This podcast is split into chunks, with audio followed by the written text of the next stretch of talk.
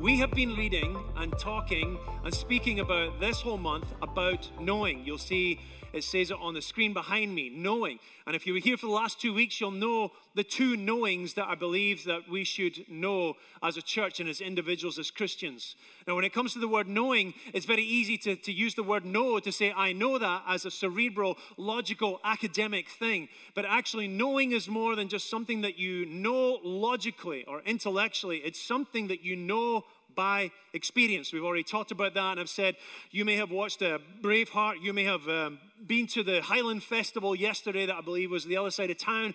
You may have eaten haggis, you may have spoken to me, you may have hugged me and feel like you know what Scotland is. I'm here to tell you, you don't really know it until you've actually been there, right? Even though you've touched me, you may have felt like you've touched Scotland, you've really not been in Scotland, you don't know Scotland until you've actually been there.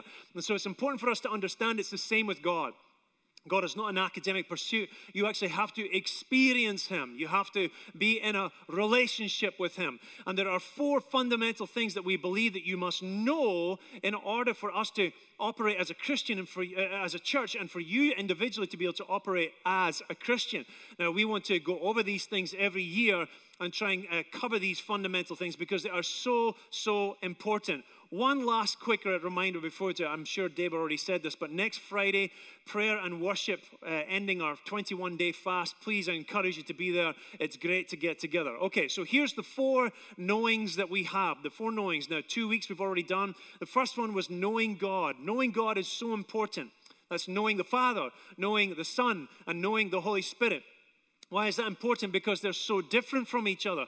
Just in the same way that knowing your father and knowing your mother and knowing your children or your brothers and sisters, they're all different types of relationships. It's the same with knowing God. And knowing God is so fundamental to everything else that we do. If you don't know God, it's going to affect how you live your life. If you do know God, it will affect how you live your life in a different dimension. It has a huge uh, effect upon us. And so the second one we did last week was knowing freedom. And knowing freedom is to do with the mind, the body, and the soul. There is three parts of ourselves the mind, the body, and the soul. God has made us into three parts, and it's important that we understand how they function. In your mind, you say, I think. In your body, you say, I feel. That's where your emotions are. And in your will, you say, I sorry, in your soul, you say, I will. And in each of these areas, we have to know what freedom is in each of those areas in our lives in order to have the type of life that Jesus said He came to give us. He said He come to give you life and life to the full. Not part way, not halfway, not some way, but full. And we're meant to live full lives as Christians. The other two that are on this list is knowing the community of Christ and, of course, knowing your purpose. And next week we will finish with talking about knowing your purpose. But today we're going to look at knowing the community of Christ. Now, we've taken it from this scripture in the book of Ephesians, a great book. I recommend that you read it. And we're reading from Ephesians chapter 1. And this is Paul telling the church in Ephesus what he wants for them. And he says, I keep asking that the God of our Lord Jesus Christ, the glorious Father, may give you the spirit of wisdom and revelation so that you may what? Know him better. Knowing is the first thing that he wants for the Ephesians. Knowing is the first thing that we must discover too. I pray that the eyes of your heart may be enlightened. What does that mean? The eyes of your heart. Remember, your heart is where your, is the core of your body. It's the core of your emotions. It's the core of what you feel about yourself. It's where you give yourself permission to be free or to not be free. The way you were raised by your parents affects what you think about yourself, and how you think about yourself sets the path of choices that you make for the rest of your life. It's very important that we understand that the Father teaches you how to think about yourself. He, he, he determines what you think about yourself, where your mother is more likely to teach you what you feel about yourself. And the Father has taught us and, determines to tell us what we should think about ourselves. And He wants freedom in the complete body of ourselves. And He says, I pray that the eyes of your heart may be enlightened. Enlightened is to know, is to be free, is to see how everything works together not to be in darkness, not to be in bondage, not to be in confusion, but to be free, in order that you may know the hope to which he has, what does that word say? called you to. That means you have a calling. There's a reason why you are here on this earth. Listen, be very, very, very clear about this. You are not one in a million, you are one of a kind. You're not just a copy. You're not a carbon copy. Yes, you might look like your mom or your dad. Yes, you might even uh, uh, uh, continue on some of the behaviors that they had. But God has designed you very specifically for a job, for a calling. In fact, there's a little taste of what we're going to talk about next week. But when God was creating the, the, heavens and the earth in the beginning, He always created the calling. He created the environment before He created the occupant. He made the pasture before he made the cow. He made the ocean before he made the fish. He has made your calling. He has made your mission field. He has made this world before he created you. That means he knew the plans that he had for you before you came about. It's important that we understand that there is something significant for what God has called us to. It's easy to be successful in life, it's harder to be significant, but significance is so much more important than success. He continues on the riches of his glorious inheritance in his, what does it say? Holy people and his incomparable great power for us who believe. So that's him ending with what we're going to talk about today, which is the community of Christ, the body of believers. Continuing on then in this scripture, he goes into the next paragraph and he, uh, he, he explains now, he goes into explaining who he is, who, who Christ is, and then he ends it up with talking something, just this tiny little bit at the very end about the church, right? And so this is going to be one of the longest sentences that you'll ever read. For some reason, Paul decided to put comma after comma after comma. And what I'm going to do is I'm going to try and read it in one breath, okay? Here we go. That power that he's talking about, that power is the same as the mighty strength he exerted when he raised Christ from the dead and seated him at his right hand in the heavenly realms, far above all rule and authority, power and dominion, and every name that is invoked, not only in the present age, but also in the one to come.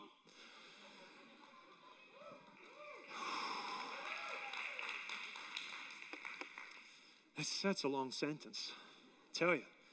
What is he saying there? He's basically saying Jesus is the biggest, the baddest, and the coolest, right? He's saying he's won everything from the beginning to the end, to the future and to the past, and everything else. There's nothing he can't do, there's nothing he doesn't have. He's got everything you can imagine in the world. He is the bomb, and then he drops the mic right there. That's all he did. He's, a, he's painted this wonderful picture of Jesus. But here's an interesting thing with this next sentence in verse 22. And he says this, and God placed, what does it say? All things, all things. God has placed all things under Jesus' feet and appointed him to be head. Now, for me, that would be the drop the mic moment and just put a period right there, just a full stop. We'll finish it all there. We can drop the mic. We're all done. We're all cool because we just said he's got all the power, he's got almighty strength, and he's exerted it and raised Christ from the dead and seated him in the right hand and heavenly realms, far above all rule and authority, power and dominion, every name that is invoked, not only in the present but also in the future. He said he's covered all bases and he said he's the bomb. God placed all things under his feet and appointed him to be head, period. But he doesn't. He continues on and says, He is head over everything for who? For the church. Now, this is getting significant here and important. For the church, which he says is his body. Jesus doesn't have a body anymore. He's gone up to heaven. He has a heavenly body. He left his earthly body here in me and you. You are the church, right? We are the body of believers of the church. And he said, He's put everything under his feet and appointed him to be head over everything for the church, which is his body. Here's the really cool part. And he says this the fullness of him who fills everything in every way. What does he mean by that? The fullness of him who fills everything in any way. The fullness. What is this fullness thing? This is the key word for me when he's talking about the church. When I first got married, I got married to Crystal, and uh, we were dating before we got married, and then we got, you know, engaged, and then you get married, and you get to know this person, and, and you fall in love with this person. You know what it's like when you're dating, right? You get these googly feelings inside of yourself, right? Am I the only one that got that, or is that just indigestion for most of you, right? You get these googly feelings inside of yourself, and all you can do is think about this person all the time, and then you start thinking, when are they getting off work? Why? Because I want to talk. I want to see what their day is like. I want to look at them. I want to be beside them. Everything that I can think of is consumed in this person, right? That's the way your dating should have been. That's the date, that's the way that dating should be. And then when you get married, sometimes you get into a rut, you get into a routine, you get familiar with the person, and then you start taking them for granted sometimes. And maybe it's just because, well, you're used to this person and you love each other and you say you love each other, but you didn't have that same passion when you were young. Now, fair enough. You probably don't want me to, you probably don't want to see me sitting beside Crystal all the time at 45 years old, looking at her going, I love you. No, right? Some of you may want that, and you're just creepy. But most of us don't want to see grown men doing that type of thing. It looks kind of weird, and grown men don't particularly want to do that. And certainly your children don't want to see you doing that, right? That's just weird right there. But that's the same type of passion you should have even as your marriage is growing on and on and on and on, it should get to the place that not on and on, boring on and on, but it's going on and on for a long period of time and eons, which is 20 years for us this year. It's a joy. I'm trying to convince you all. It's an absolute joy being married. But it should get to the place where everything you're doing and everything you're building is for that person. Everything you you desire, everything you dream of is just to do it with everything, whatever you're doing in life, to, to, to travel, to be in ministry, to raise children, to build a home, so you can get to the place of saying, It was for you. That even when I travel, it's only half the fun because I can't share it with my wife. That even when I'm building something, I'm doing something, I want her to come out and look at it and go, This is for us. There's something inside of me that desires that everything that I do is now placed in her. I'm investing it in her. And you might say, oh, it's for your children as well. That's true, but they're going to grow up and live their own life. You still have your own marriage to the day that you should die. And if you get to the place where you become like the great prophets, the righteous brothers, and you start singing, you've lost that love and feeling, then you're starting to burn out. Something is wrong. And it's either because of one of two things that I've discovered, and it's this it's usually because you don't have complete freedom in your body and in your heart and in your mind yet. That's why freedom must come first. And if you don't have that freedom because you've been so affected by what your dad said about you, or about you, what your mother said about you, or you're so affected by their behaviors and you haven't uh, broken off any type of curse in your life because you haven't found forgiveness in your own heart, then you can't grab onto and grasp onto a deep love of relationship because you're still controlled by things of the past. Hello. And the other side is this it's possibly just because you've taken something for granted, and they say this old phrase that, that uh, it's uh, uh, um, familiarity breeds what? Contempt. It's not that you mean to do something bad towards your relationship. It's just simply that I've taken it for granted because I'm so familiar with it that you're actually breeding, you're actually living a life of contempt. That means you're not valuing it on the level that it should be at. The way that you live, the way that you think is not just so you can build up for retirement. What is the point in being retired if you're not in love? What is the point in having money and having all your dreams and traveling all over the world and, and doing ministry? What's the point if you don't have love? In fact, we even use the scripture that love is patient, love is kind, love is blah, blah, blah from 1 Corinthians chapter 13. It was never about marriages, it was about the church.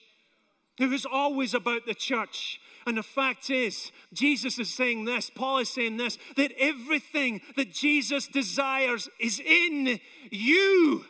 It's you. That's why he died. Don't you see the passion that he has for you?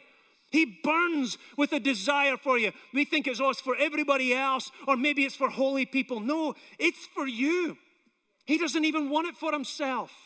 What is the point in having all this power if he sits around all day and goes, But I just want my bride. I just want my body. I want to see her. That's you. That's how you should feel in your marriage. That's the type of passion you should feel that Jesus feels for you. You see, we have been designed for one thing, and that is that we would become the, the, the, affection of His heart. We become the, the very investment of everything that He has won on the cross and all the power and dominion and all that type of stuff, that we would become the completion of that very thing. Don't lose that love and feeling, don't lose that affection. So I want you to know this that the church has been made for one thing, and that is for loving. Why? Because the church is not an organization, the church is an organism. You can't legislate what the church should do. You can't tell you have to do this and you got to do that. And there's times when you'll actually hear us saying that, but it's not because this is how you have love. When you got loved, when you when you when you fell in love, you didn't say, "Here's all the rules and regulations that will dictate how we shall love each other." It doesn't work that way. It has to come from one thing, and that is this feeding your heart.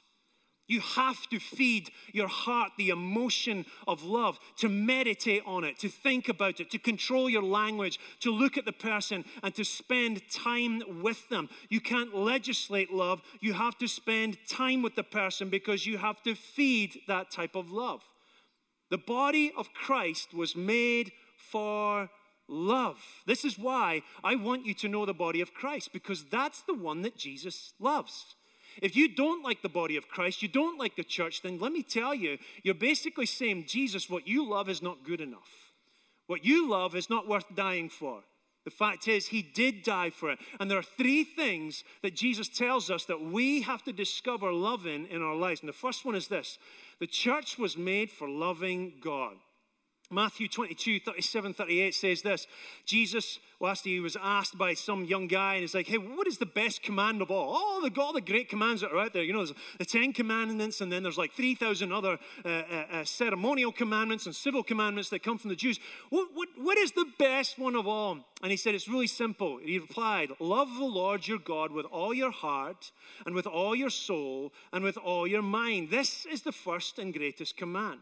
Here's the fascinating thing that's in this command. Listen now. Last week we talked about the three freedoms that we need in our life our mind, our body, and our soul. He mentions them right here. He said, with all your heart, that's your body, that's your emotion, with all your soul, and with all your mind. This is the first and the greatest command. Now, it would seem that this is kind of a conflict here.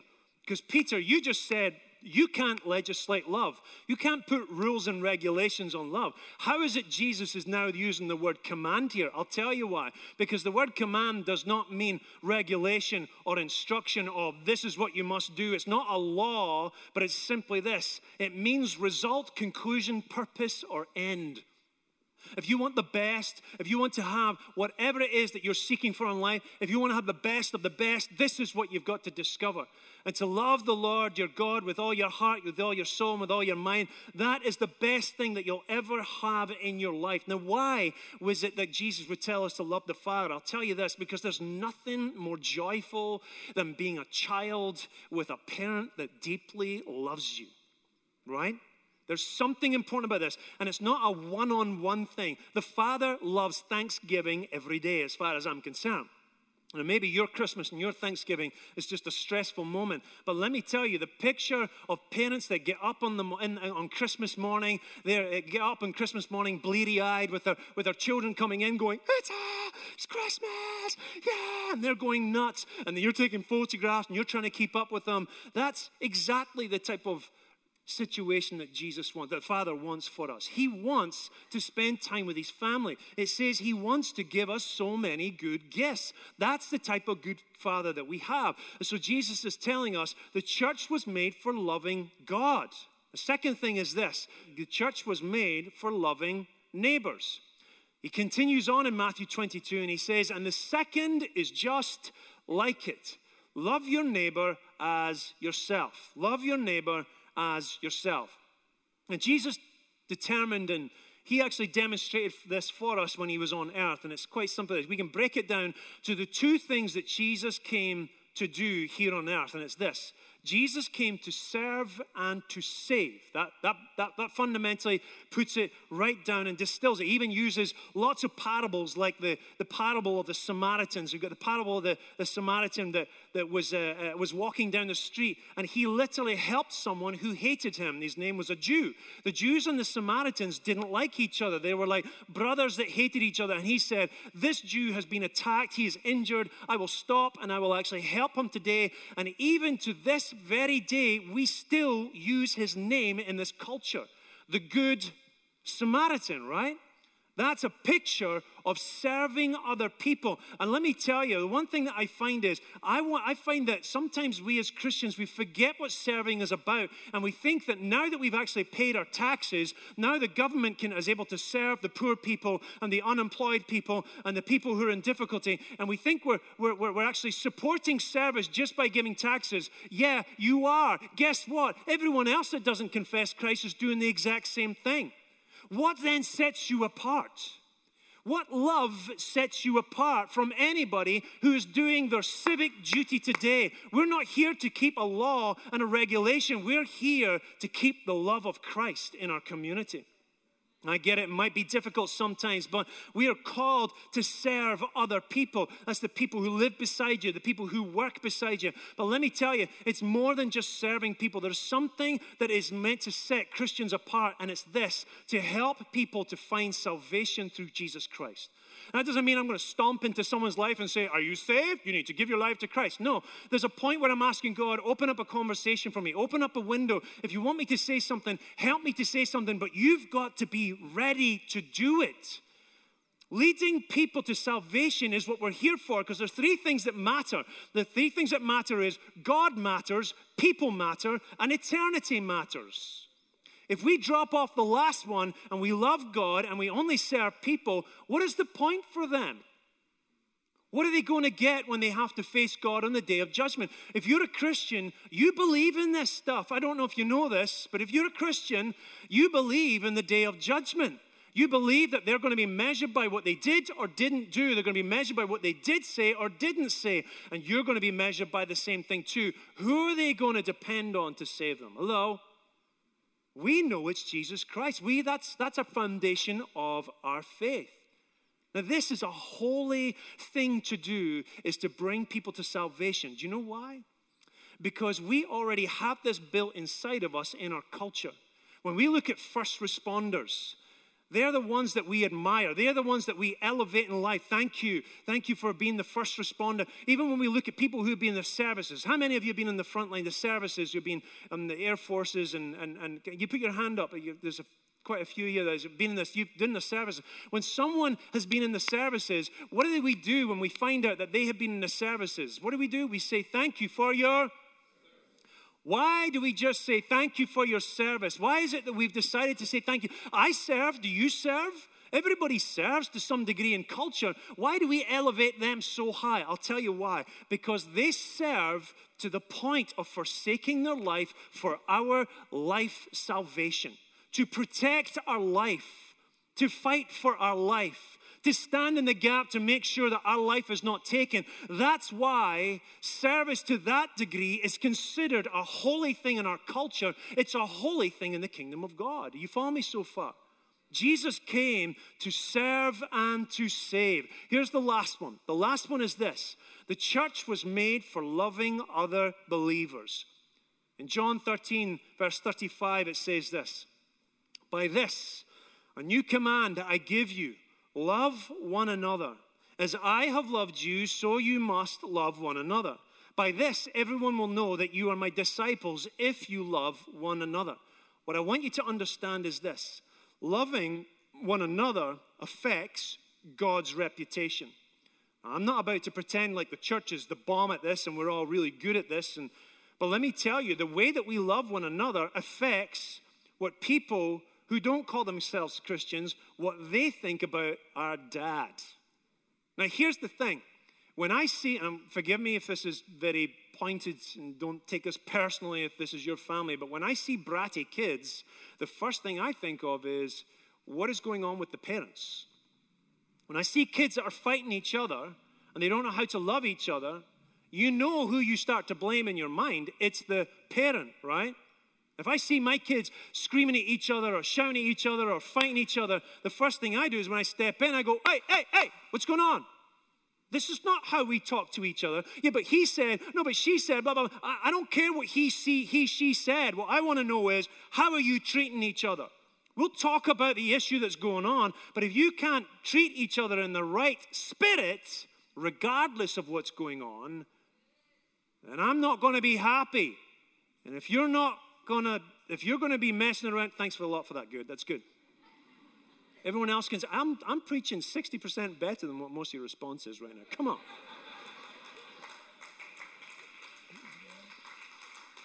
Thank you for the other 10 that joined in. If my kids are acting up, I'm going to step in and go, hey, hey, hey. You know why? It's not because I want them just to do the right behavior, but because that reflects me as a father and as a parent. Hello, right?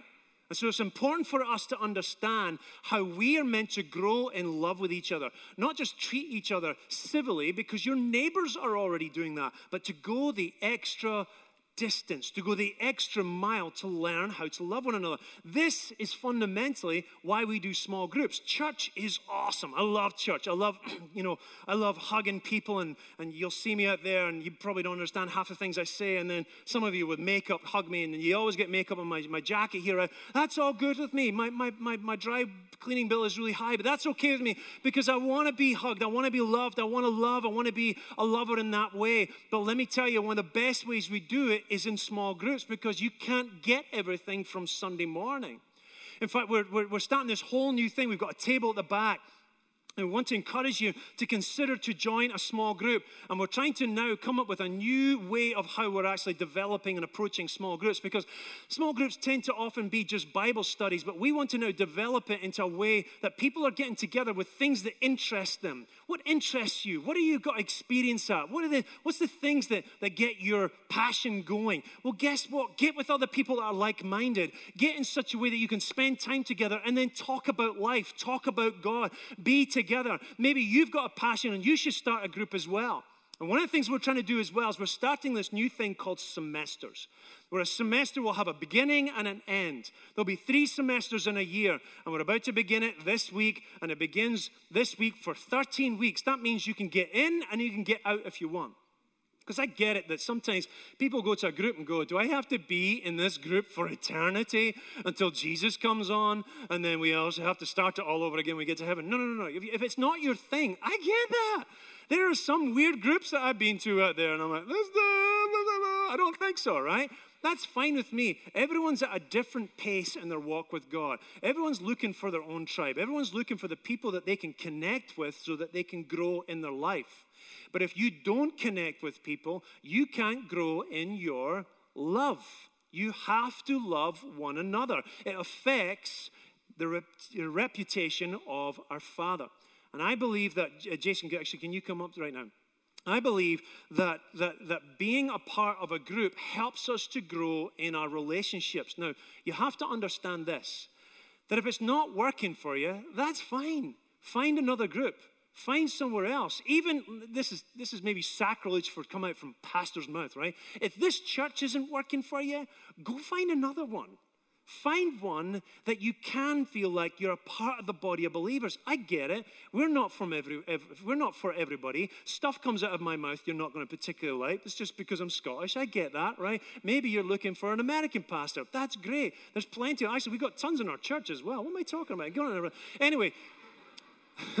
my bro, he, he's up here because, because you've been with us, what, for about 15 years or so, and something just changed in your life this year, something like that. Yeah, Tell it's, uh, it really did, and um, it was something that was sparked in Pete's small group about a year and a half ago. And basically, as Pete mentioned, some of you probably know me, a lot of you may not, uh, but I have been going here for 15 years. At one point was you know, was saved here, was baptized here, was very involved in the church, and then over time had kind of just slowly drifted away, became less and less involved. Um, would come, you know, every other Sunday, maybe once a month. Was not really involved in small group, and then within my own personal faith, you know, it was kind of the same thing. It was just doing just enough to be comfortable. Church was something that had become comfortable for me. I'd come when it was convenient. Uh, I would pray when it was convenient. I'd read when it might be convenient. Uh, but it wasn't uh, the same love that I used to have for it. And so, so at the uh, that particular group, uh, a question was asked at the end. I don't, again, don't remember the entire teaching, but I remember the, the question at the end was, which one of these things are you lacking in your life, or what do you need more of? And there was one that just totally jumped off the page at me, and it was the word passion and I realized that I, I had there were areas of my life where I had passion, and I had used um, fishing as an example, uh, even in the group, that I'd said, you know, I, I know what it feels like to have passion. I know what it feels like the, the day before I go fishing. I'm so excited. I, I can, I'm just, just it's a, an electric feeling. I get up the next morning. I don't even have to set an alarm clock. I don't, I just jump right out of bed. I get all my things together in what, what to some people might look like a lot of work. To me, it was a complete joy because it's a passion that's in my life. Um, and I thought back, I said, I used to feel that way about God. This is how I used to feel, and I haven't felt that way in a long time. This joy of my salvation. And, and I just felt like I had, I wanted it back. It was something that I desired deep within me that I, I just wanted that passion. I remembered how it felt. I remembered feeling that way about God, waking up in the morning and just reading the word and going, just worshiping all night until I would fall asleep just in worship and just, just loving God with everything I had, and I had missed it. So it kind of started this journey over the last year and a half of really beginning to pursue God more and more and more, and finally got to the point where just kind of like the sermon today, you, you, you know, I, I've got totally filled just loving God with everything I had and everything I had. And finally, there was like, he's like, okay, I got something else. You need to start going to group. And I believe that was so I could, you know, start to learn how to love others as well. It's not just something that I, most of it was what I was doing in my own house and spending time with God and praying. And the group, going to Pete's group, now has just kind of taken it to another level because it's given me an opportunity to, one, be fed, two, to be feed others as well. It, it kind of just checks off all the boxes of, of what we need in our lives. Um, and I can tell you that it is, God has restored the joy of my salvation. I have have more passion for God now than I have in since I was first saved. And I would say I have more passion now for God than I did when I was first saved. And I, every day I look at it as another step forward. Every day is another step closer to God. And uh, I can tell you that the, the, the thing that sparked it all was going to the group a year and a half ago. And the thing that is growing it today is still being in that group. So, wow, wow. it's amazing. Stay here. Um, yeah, come on. The amazing thing is, he just started a group. Why did you want to start a group? I just, I, I honestly, just out of love for others, for my friends, for just wanting a place. I just, I, I, I can't explain it other than just saying it was something deep within me, just that I wanted it. You just got to give it away. I just wanted to give it away. It's not about tell, nobody told me, hey, you've got to do this.